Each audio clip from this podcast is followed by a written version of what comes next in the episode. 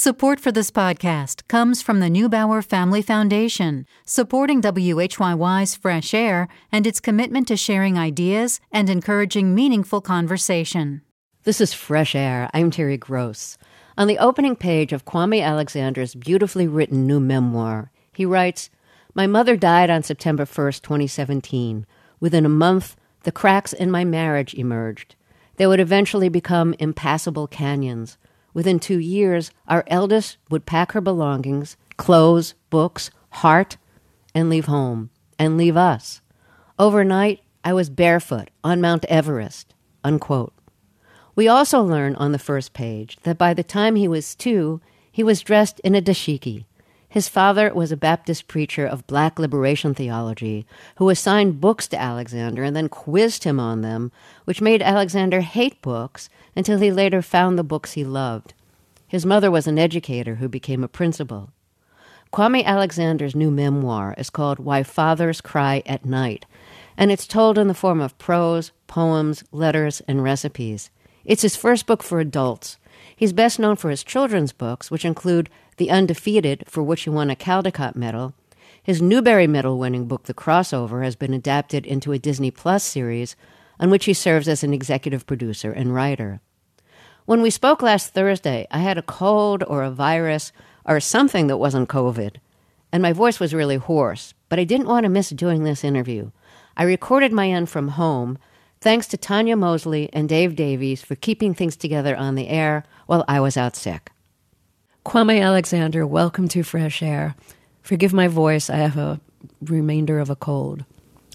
So, your wonderful book started as a book of love poems, but turned into a book that's also about the end of love, the end of marriage, a troubled relationship with your father, and troubles with your daughters.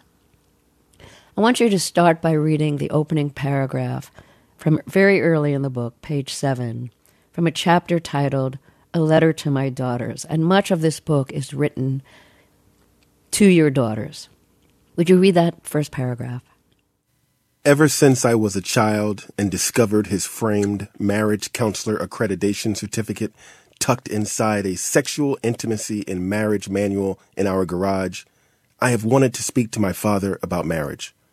Now, as an adult, I wonder did he and my mother ever hold hands? How did he court her? Did he dance with her and then help her with the dishes? Did he make love to her in the kitchen? Did she rub his scalp after? How did they love is the question I've contemplated asking during those times when my own love life was discomforting or in peril. I've wanted to know more about the woman he had a child with, the woman who was not my mother, his wife. I've wanted to ask him, did he love her too? When my mother, fed up, finally moved out, was their marriage better? Did she date? Did he? Why didn't they ever divorce? As I stand on the ledge of the unraveling of my own coupling, I have so many questions for the man who made me, but I'm too afraid to ask. That's a very heavy way to start. Um, now that you've asked those questions in your book, which your father can read, has he answered any of your questions? Wow, has he answered them? My father and I have, you know, had a father son relationship naturally for 54 years. We had our first man to man conversation about three months ago after he had read the book. And it was just two dudes, two guys, two men talking about the woes and wonders of romance. And it was a beautiful thing for me. And it, no, he hasn't necessarily answered any of the questions, but I feel like a door has been opened. So if those questions are going to be asked, I have a way in now, and perhaps he he has a way into answering some of them. I want to ask you about books because you write in your book that your parents used books as both reward and punishment. Your father was a Baptist preacher. He preached black liberation theology. He had his own small publishing company, sold his books in the churches where he preached, held an annual book fair. He also taught college, I think. Your mother was a teacher and became a principal. What were some of the ways that books were both reward and punishment when you were growing up?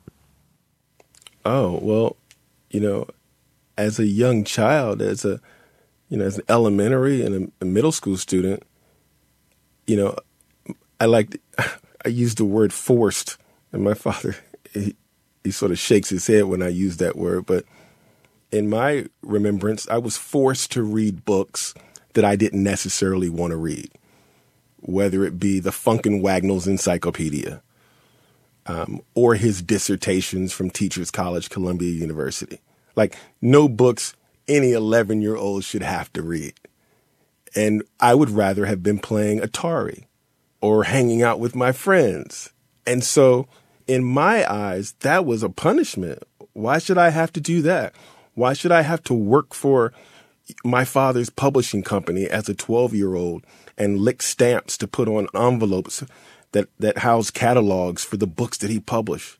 Why did I have to sell books behind a table at a trade show? Why couldn't I just be like a regular kid? You know, on the flip side, my mother was the one who introduced me to Lucille Clifton and Nikki Giovanni and Dr. Seuss and and made words fun and cool and interesting and we just we loved to hear her tell stories. She she loved telling us African folk tales. And so you had these sort of two sides happening in my home where books were cool and books were staid and incomprehensible and un- uninteresting. You know, by writing this book, you opened the door to a conversation you never had before with your father. I did. And I remember the exact moment where I was able to sort of glean that, okay, we can, we're going to have a, a relationship that is meaningful and significant. Like I can see where in the past, I could not see how we were going to be father and son and go to the baseball game and play ping pong and, and do the, and, and live the kind of life where you feel good about this bond, this familial bond you have with your parent. Like I never saw how that was going to be possible outside of words. And then one day in 2015, I won this award called the Newbery Medal. And Terry, prior to that, maybe my father and I had talked we had cool conversations once every three weeks or a month.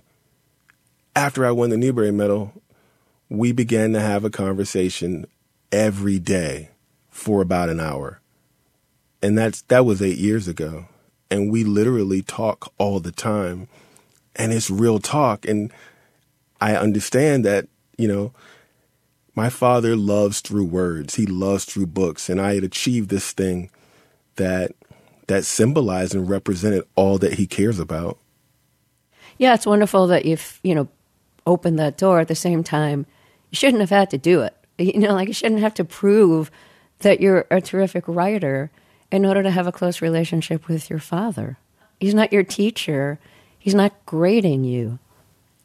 I don't know, Terry. That's the thing. I I think I felt like that. I've, I've used those exact same words for so many years, but one of the things writing this book has taught me is to extend a little bit of grace, is to realize that my father loved me in the way that he knew how to love me or in the way that he chose to love me. It may not have been in the way I chose or wanted him to love me. And I thought about that as I began to think about my daughters who are going to read this book. And I think one of the reasons why I wrote it is so that they can put some context about how their dad loved and it may not have been how they wanted him to love, how they wanted me to love, but I loved them and I cared about them in my way. And here's some of the reasons why, and here's some of the evidence. So I try to extend a little bit of grace to him, and and and I feel okay with it. Your father preached black liberation theology. He was a, a Baptist preacher. And James Cone, who basically founded black liberation theology in the 60s, um, described it as, you know, through Christ, the poor man is offered freedom now to rebel against that which makes him other than human. Um, what was black liberation theology in the way your father preached it? It was, here's how we lived it.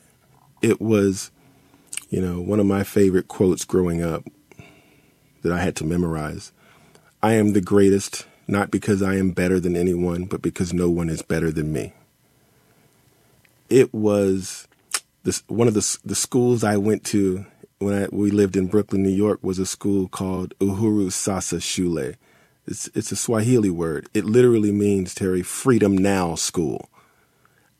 I think it was a way of life where we were raised. I was raised by my parents to never let anyone's expectations or their their um, idea of what they think I can be limit me. To never be defined by how other people view me.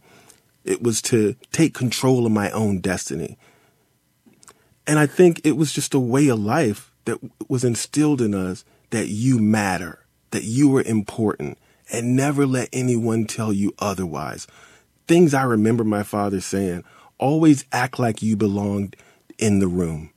Um, never surround yourself with people who have less, you know, ambition and hope and expectations for you than you have. Like all these sort of sort of axioms and, and sayings and, and ways of living, I think stem from this this idea of, you know, what you've referenced, black liberation theology, but more relevant to me as a kid was just, you know, self determination. Um, was he was he a forceful preacher? I remember him using a lot of wit and a lot of humor. I remember him raising his voice in a way that was was charming and not just sort of loud and boisterous and unsettling. I remember it being comforting. I think that a lot of the way that I read and present and perform and share, it, it's directly connected to what I recall and remember of seeing and listening and watching him in the pulpit, and more importantly, watching the reactions from the congregation. You describe him also as an entrepreneur because he'd sell his books and sermons on cassette, I assume, when he preached. Um, was he a hard sell? I mean, you know, did he push hard to have people buy his books and tapes? He wasn't a hard sell in the sense that he had something to offer that everyone that connected with people that resonated. And so that wasn't a hard sell. And then in the way that he communicated, like Whereas at home, he may have raised his voice and his arguments may have been biting jibes and, you know, out in public, he knew how to use that in a way that was inviting and welcoming and made people just feel good. So, so, so it wasn't a hard sell in that sense. People wanted to take a piece of him home.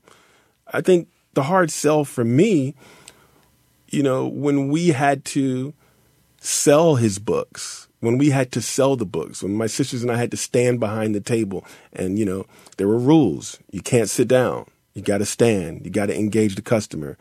You got to know the book. So you got to read the jackets. If you don't read the book, read the jacket. You, you know, you can't eat behind the table. There were so many rules. So that's what I say, you know, to go back to what you said originally, it was a chore. I didn't understand the value of it. And of course, you know, 39 books later, I, apparently it worked. But you had to be the salesman. I had to be the salesman.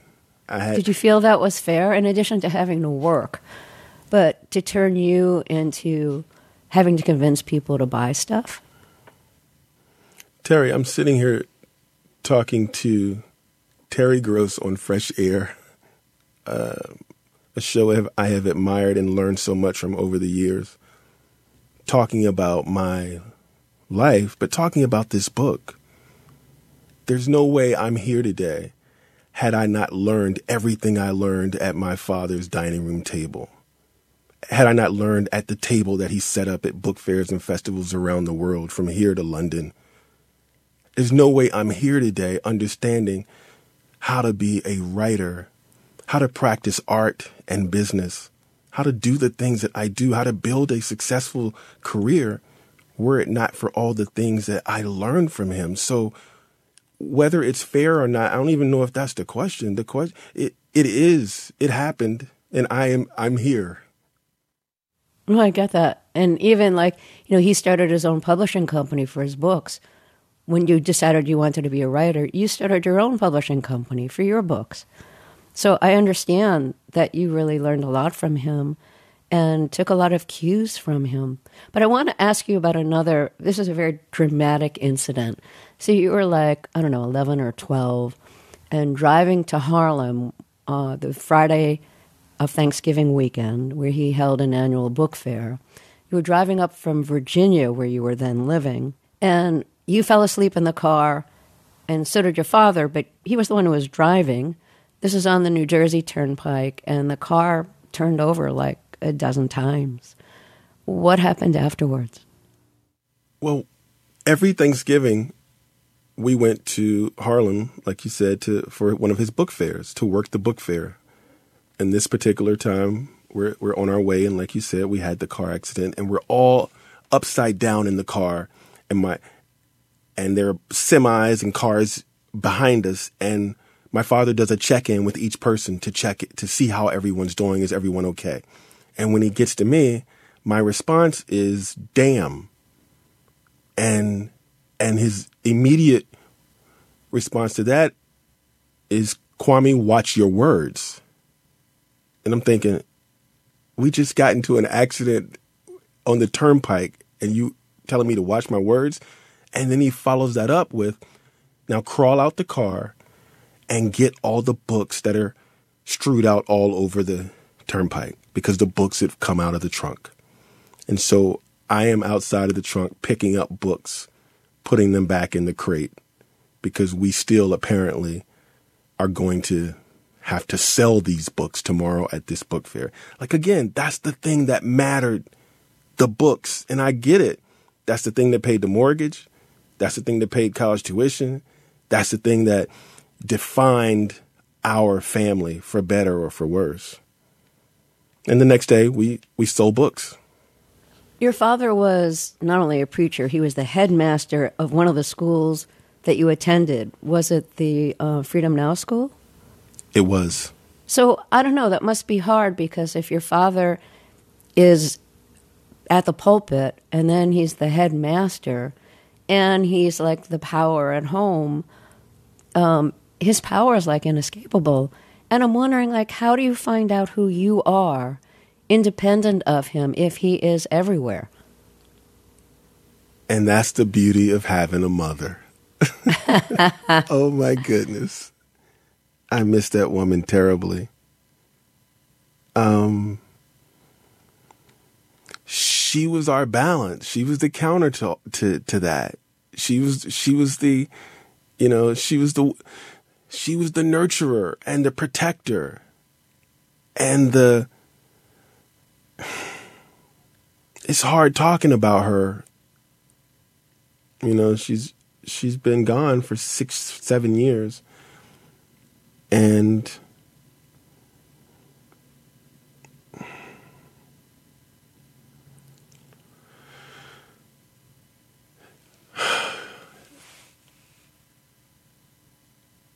she died on September the 1st, 2017. And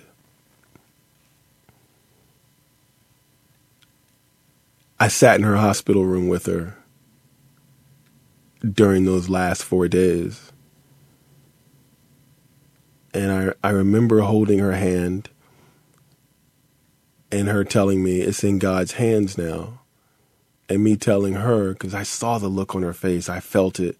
And she had had a stroke, and so she couldn't, you know, really do a whole lot in those in those in those last two days. And I remember holding her hand and saying, "Look, if if you can go if you need to go, I will take care of everything. I've got it.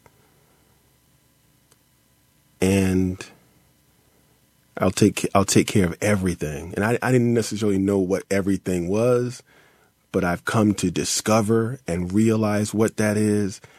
And that is as the oldest son, as it were, as her firstborn, with her no longer here, I find that I am the one who is making sure all of her children are are getting the kindness and the love and the compassion that they deserve and that they need and that perhaps with her being gone they won't have that as much in that way and it took me a minute to learn that to to to to remember that, and I think you know writing this book has certainly helped me.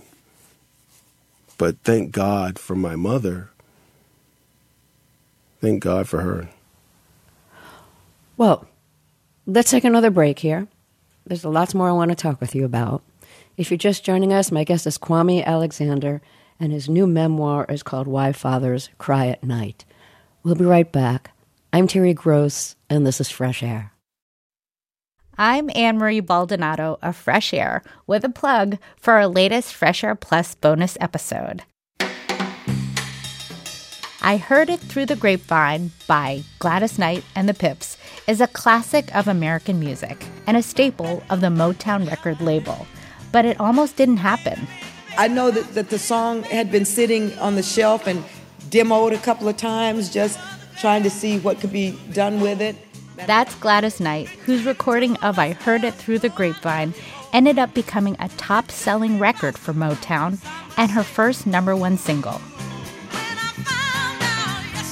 But Knight originally voted against joining Motown. To be very, very honest with you, I was afraid that we would not get the attention that we needed or deserved, even. You can hear that entire story and hear our host Terry Gross almost singing. You go, Terry! in the latest bonus episode of Fresh Air Plus, available exclusively as a thank you for our Fresh Air Plus supporters. If that's not you yet, it could be. Learn more at plus.npr.org. Let's get back to my interview with Kwame Alexander. His new memoir is called Why Fathers Cry at Night, and it's a memoir told in prose, poems, recipes, and remembrances. It's his first adult book, and it's really awfully good. His other books have been books for children and for middle schoolers. Some of them are picture books. He's a Caldecott winner and a Newbery winner. So let's continue talking about your life. Your new memoir started as a book of love poems, and your love poems are great. But I especially like some of the poems about the end of relationships. And I'd like you to read an excerpt of one of those now. The poem is called Love Story. Yeah, so th- this piece is sort of a, an amalgamation of several different relationships that I've had over the years in college and beyond, and me just f- being in love with love and and trying to understand, you know, how how love ends and why it ends, and not ever really fully grasping any of that. Five, after he introduced her to Nancy Wilson and Cannonball Adderley, she taught him the secret to a good omelet chili powder. They overslept regularly, skipping classes, reading to each other, planning a future. The way she woke him each day was epic and electric. Six. And five years later, it is over, just like that. She holds his hands to her chest, tells him that she is still a word woman, that first and foremost she will always love the way he colors her, line by line, word by binding word, but that metaphors cannot pay the mortgage, that there are no stock options for literary photographers of passion and pain, that dentists don't accept concise wordplay as payment, that all the beautiful music in the world don't mean a thing if we don't have a vehicle to carry the hopes and dreams in our heart. Seven, the next day, when he watches her drive away in the two door metallic gift to the sound of a runner stealing home in the ninth inning, he knows the masquerade is over. And so is love, and so is love. I really, uh, among other things, I love the way you reference music in your poems and recipes. And I thought this is a good moment to hear an excerpt of the Nancy Wilson Cannonball Adderley album that you referenced that has The Masquerade is Over on it. It's a gorgeous track, although we don't really hear Cannonball Adderley on it. Um, so uh, I want to make sure that we hear the second verse that she sings which is that your words don't mean what they used to mean. They were hmm. once inspired now they're just routine. Yep. So here's Nancy Wilson. Your words don't mean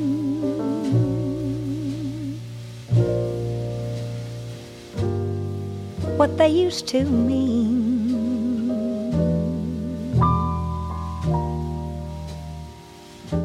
They were once despised,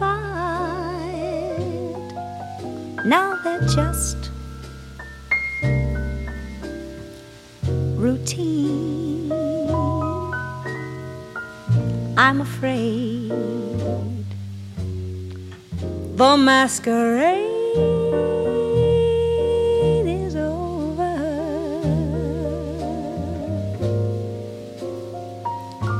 and so is love.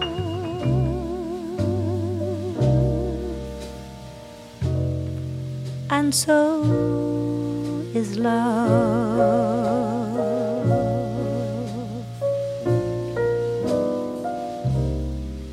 I guess I'll have to play Pagliacci. Did you reference that song in this poem because it's not only an incredibly beautiful track, but because it has those lines, your words don't mean what they used to mean? They were once inspired, now they're just routine? Absolutely. Absolutely. It's it, there's so many, you know, uh, crossovers in this piece, and reading it just reminds me that in college I listened to, to hip hop and R and B, and I come home one spring break and I'm in my attic and I discover a crate of jazz records, and these jazz records belong to my father, and I I know that because his name is stenciled at the top of the jazz records. And one of the records I borrow and take back to Virginia Tech is the Cannonball Adderley Nancy Wilson album. And I'm playing it nonstop. And I, I invite a woman over and I play it for her on my used record player. And I make her, you know, I cook for her. The food wasn't that great. You know, I was way out of my league with her, but this was sort of my way of trying to be cool and be and find and have her find me interesting. And she we listened to the jazz and and we and we ate the food and and we kissed and 2 years later, you know, she married me. And 4 years after that, you know, the thing about writing a memoir is damn, you just you you are saying all of your stuff. You're putting it out there. And this is this is really challenging because I've always been that person who hasn't opened up, who hasn't shared, but we're here now. So four years later, we're married and and she's about to get up to go to work and you know, I'm a poet. I've written my first book. I'm not making any money. My books aren't selling. Nobody knows who I am, but I'm I'm loving this life of being a writer. But I forgot something. I forgot to pay the car note. And so she wakes up to go to work and the car's gone. It's been repossessed. And that was the day, you know, her mom took her to work. And when she got off work, we had a talk and she said, It's over. Poetry isn't going to pay the bills. I, I love the fact that you want to be a poet, but it's not it's not gonna work for this family. You have a daughter. You have a wife.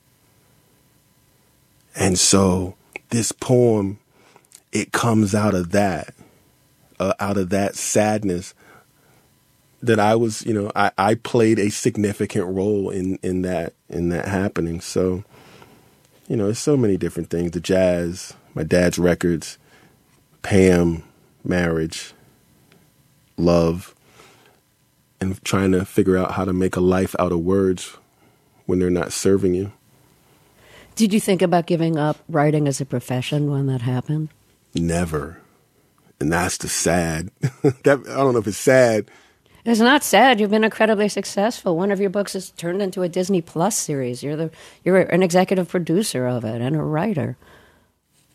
And you know, that's the rub, Terry, is that all of these things, you know, were happening in my career and it's just been hugely successful as it were. And but I couldn't sleep. And I found myself just not being engaged with life in a real in a real happy way. And I had to stop and say, well, what's going on? Everything's going right. But you don't feel that like you should. And when is that going to change? Has it changed? Oh, it's it's definitely been I it's been, writing this book has been so eye-opening and awakening for me because it has allowed me to begin to see the things that have not served me. You know, I can acknowledge them. I can understand them. Now that is not the end of the work because that's, that really is just the beginning. So I've, I've then had to sort of begin to put in the work to, to bring into fruition all these things that I now know about myself and that I'm still learning about myself. So I, I, I think and I hope that it is working. Is there an example of what you're talking about that you'd like to say? About knowing yourself better, learning about yourself? yeah, I mean, there's there's a bunch. One of the the irony of writing a book that's a memoir by a person who typically has not been very open has not escaped me. Now and now I have to actually talk about it. It's like I'm learning on the job how to be a better man. So here's an example. I've got these two best friends, Marshall and Mike. We've known each other for 30 years. 30 years ago, we traveled together. We'd hang out. You know, we'd sit around and listen to music and, and talk about our woes and wonders. And, you know, and then I got into my business and I'm writing books and nothing else matters. I, I don't have time to hang out. I don't have time to pay the car note. I have time to write. That's my job. That's my life. And so we we remained really good friends, but that good and that closeness, you know, became two two disparate, two separate things.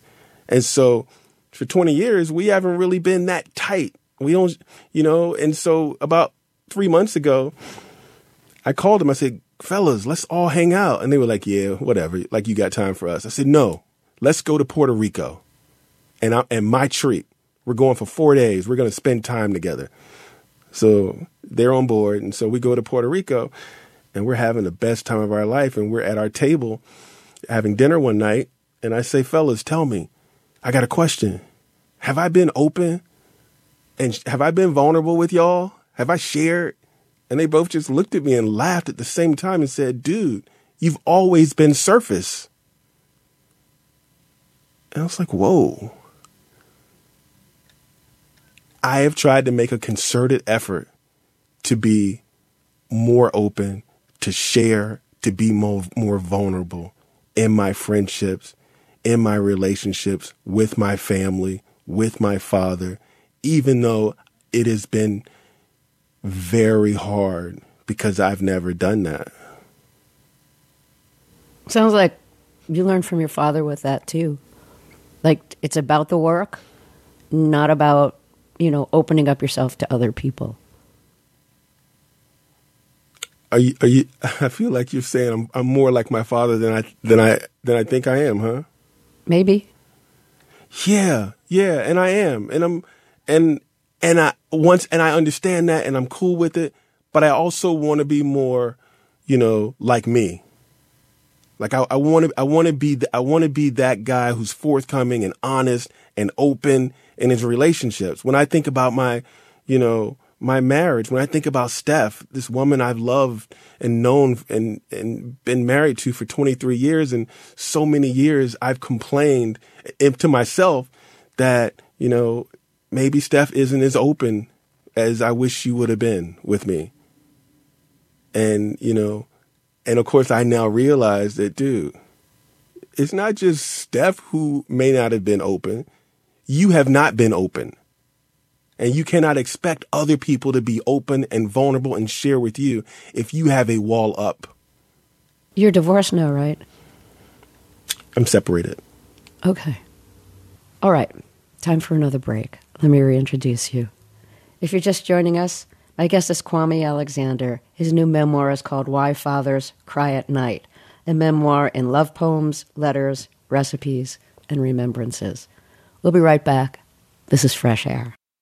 Support for NPR and the following message come from GoodRx. Did you know that GoodRx can help you save on prescriptions for your everyday health needs this summer? GoodRx lets you compare prescription prices at over 70,000 pharmacies and instantly find discounts of up to 80%. And even if you have insurance or Medicare, GoodRx could beat your copay price. So for simple, smart savings on your prescriptions this summer, go to goodrx.com/fresh. Let's get back to my interview with Kwame Alexander. His new memoir, Why Fathers Cry at Night, is his first book for adults. He's the author of several children's and middle school age books, including the Caldecott Medal and Newbery Honor winning picture book, The Undefeated. We've talked about your life as a son. I want to talk about your life as a father. You write that you learned how to father from men who failed miserably. Do you want to explain what you mean, or would you rather read that section from the book? I'd love to read it. Go ahead. I also learned how to father from men who failed miserably. The friend of my father's who got into a violent argument with his wife in my grandmother's driveway and, upon being chased by a knife wielding woman, proceeded to lift his seven year old daughter, my best friend, in front of him as a shield a college friend's father who'd been sentenced to prison for abusing troubled teenagers during his kids' sleepovers, an old girlfriend's father who lived around the corner her entire childhood and never once came over to see her, who never invited her to his house, who refused to acknowledge her even when she walked past his house, a monsoon of heartbreak forming behind her juvenile eyes. I wasn't any of these men, and I would never be but I carried the weight of their failures with my own insecurities as a father. How did you try to counter that as a father? Well, I tried to be there. I tried to be there with my with my daughters in a really present way. And and again, you know, not knowing how good or bad I'm doing, just doing it, just doing the work of being a father. And of course, you know, looking back on it, looking back on what I've, how I've been as a father and who I've been as a father, man, I've made so many mistakes. My, my, my youngest daughter, you know, she, she doesn't necessarily like us or like me coming to her, her, her, her athletic games. And I'm like, why? No, I just don't want you to come. And and part of me understands that that reason, even if she can't articulate it, that when she was six, she played a, a on a basketball team, and she was she was the tallest person on the court because I'm six four, so of course she's pretty tall, and and she asked to be taken out of the fourth quarter because she was tired. And I remember going to the bench and saying, "You need to get back in that game. What are you doing? Why are you?" And she's like, "I'm tired." I was like, "I know, but they need you." I remember her going out and running up and down the court really lackluster. And her team, they happened to win. And after the game, she was so excited. And I remember going up to her and saying, I don't know why you're excited. You know, you didn't give your all. You need to be out there if you're on the court, play with energy. And I just went, I, I went, I lit into her and she just cried. And Steph came over and, you know, sort of hugged her and gave me a look and took her and she went to ballet or violin practice and I never thought anything about it. And the next week she played her butt off and made the all star team and I felt like the best father in the world.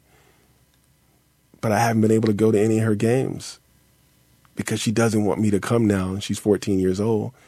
So I failed, man. I failed in my own ways. And again, I think two things. I'm trying to I'm trying to learn from that. I'm trying to I'm trying to learn from that so I can be better now. And I'm 54 years old and my hope is that it's not too late and that I also hope that these two girls, these two daughters, Nandi and Samaya will will extend a little bit of grace to me that I realize I need to extend to my own father. Let's take a moment and then we'll talk some more. If you're just joining us, my guest is Kwame Alexander. His new book is his first book for adults. It's called Why Fathers Cry at Night, and it's subtitled A Memoir in Love Poems, Letters, Recipes, and Remembrances. We'll be right back. This is Fresh Air. At the time you wrote the book, you were not communicating, or rather, I should say, your eldest daughter was not communicating with you. And can I ask you to read the few lines about that uh, toward the end of your book? The other daughter, who came to live with me at 15, a quiet, consistently kind, altruistic, reliable, and industrious woman, told me in the middle of a familial disagreement, one of only a few heated arguments we've ever had, that she would never speak to me again. It's been three years, and she is immovable. At night, I sit in the dark, in the space between hope and heart, the grief stealing warmth, trying to remember how to love, trying to figure out the right words to bring you both back to me. Have things resolved? I was hoping maybe they had in the time between the book was written and now. She sent an email to to one of the to, to one of the folks on my team, and she said that she had heard that the book was out, and this was when it was an advanced reading copy before it hit the shelves. She'd heard that it was out, and she wanted to know if she could read it because she wanted to prepare herself and her mother in case in case I talked about them in a way that might be embarrassing or revealing their private life. Basically, if I if I were if I was going to put her stuff out there in the world to tell her business. And I just oh, that just hurt that hurt my heart so much because A, I would never do that. That's that's the first thing. And the second thing, that she was feeling that kind of, you know, that heartache. It just the father in me just and I couldn't I couldn't do anything to to help to it just it, it hurt. And so I I sent her the book with a note and about a month later because there's nothing in the book that's going to embarrass her or make her feel less than or or put her business out there like I I love her dearly. And a month later she she emailed me and she said I, I'm ready to talk. Please send me some dates and times you're available. And the thing that just got me that made me smile, that made me see that it, there's some hope here is the way she signed it. She said, um, thank you, comma, dad. And that meant everything.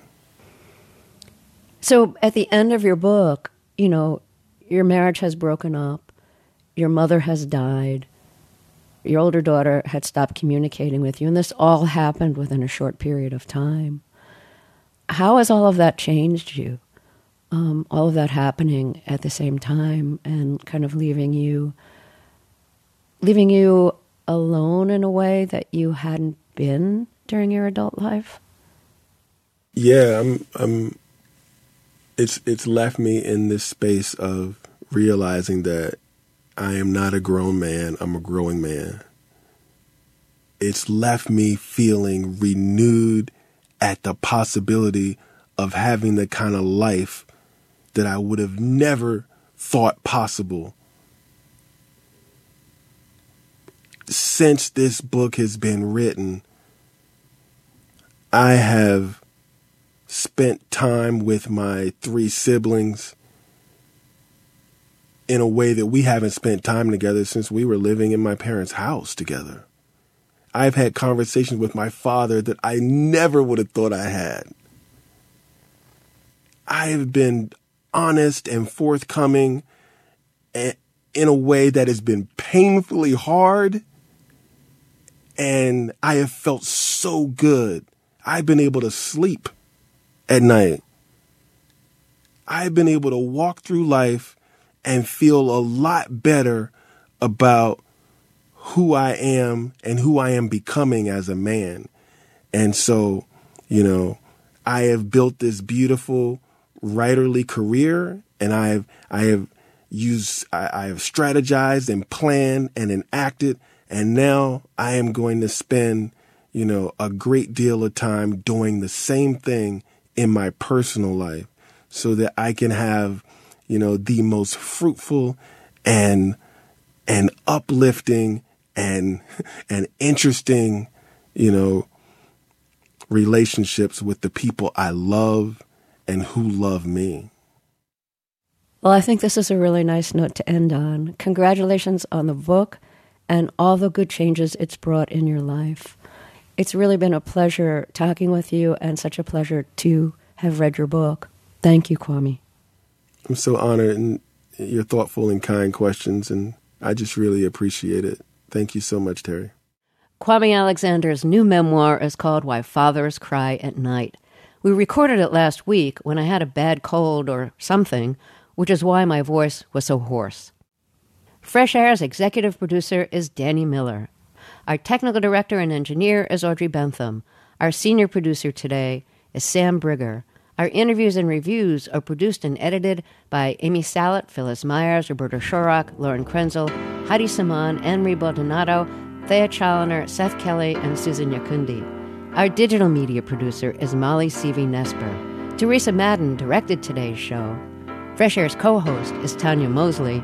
I'm Terry Gross.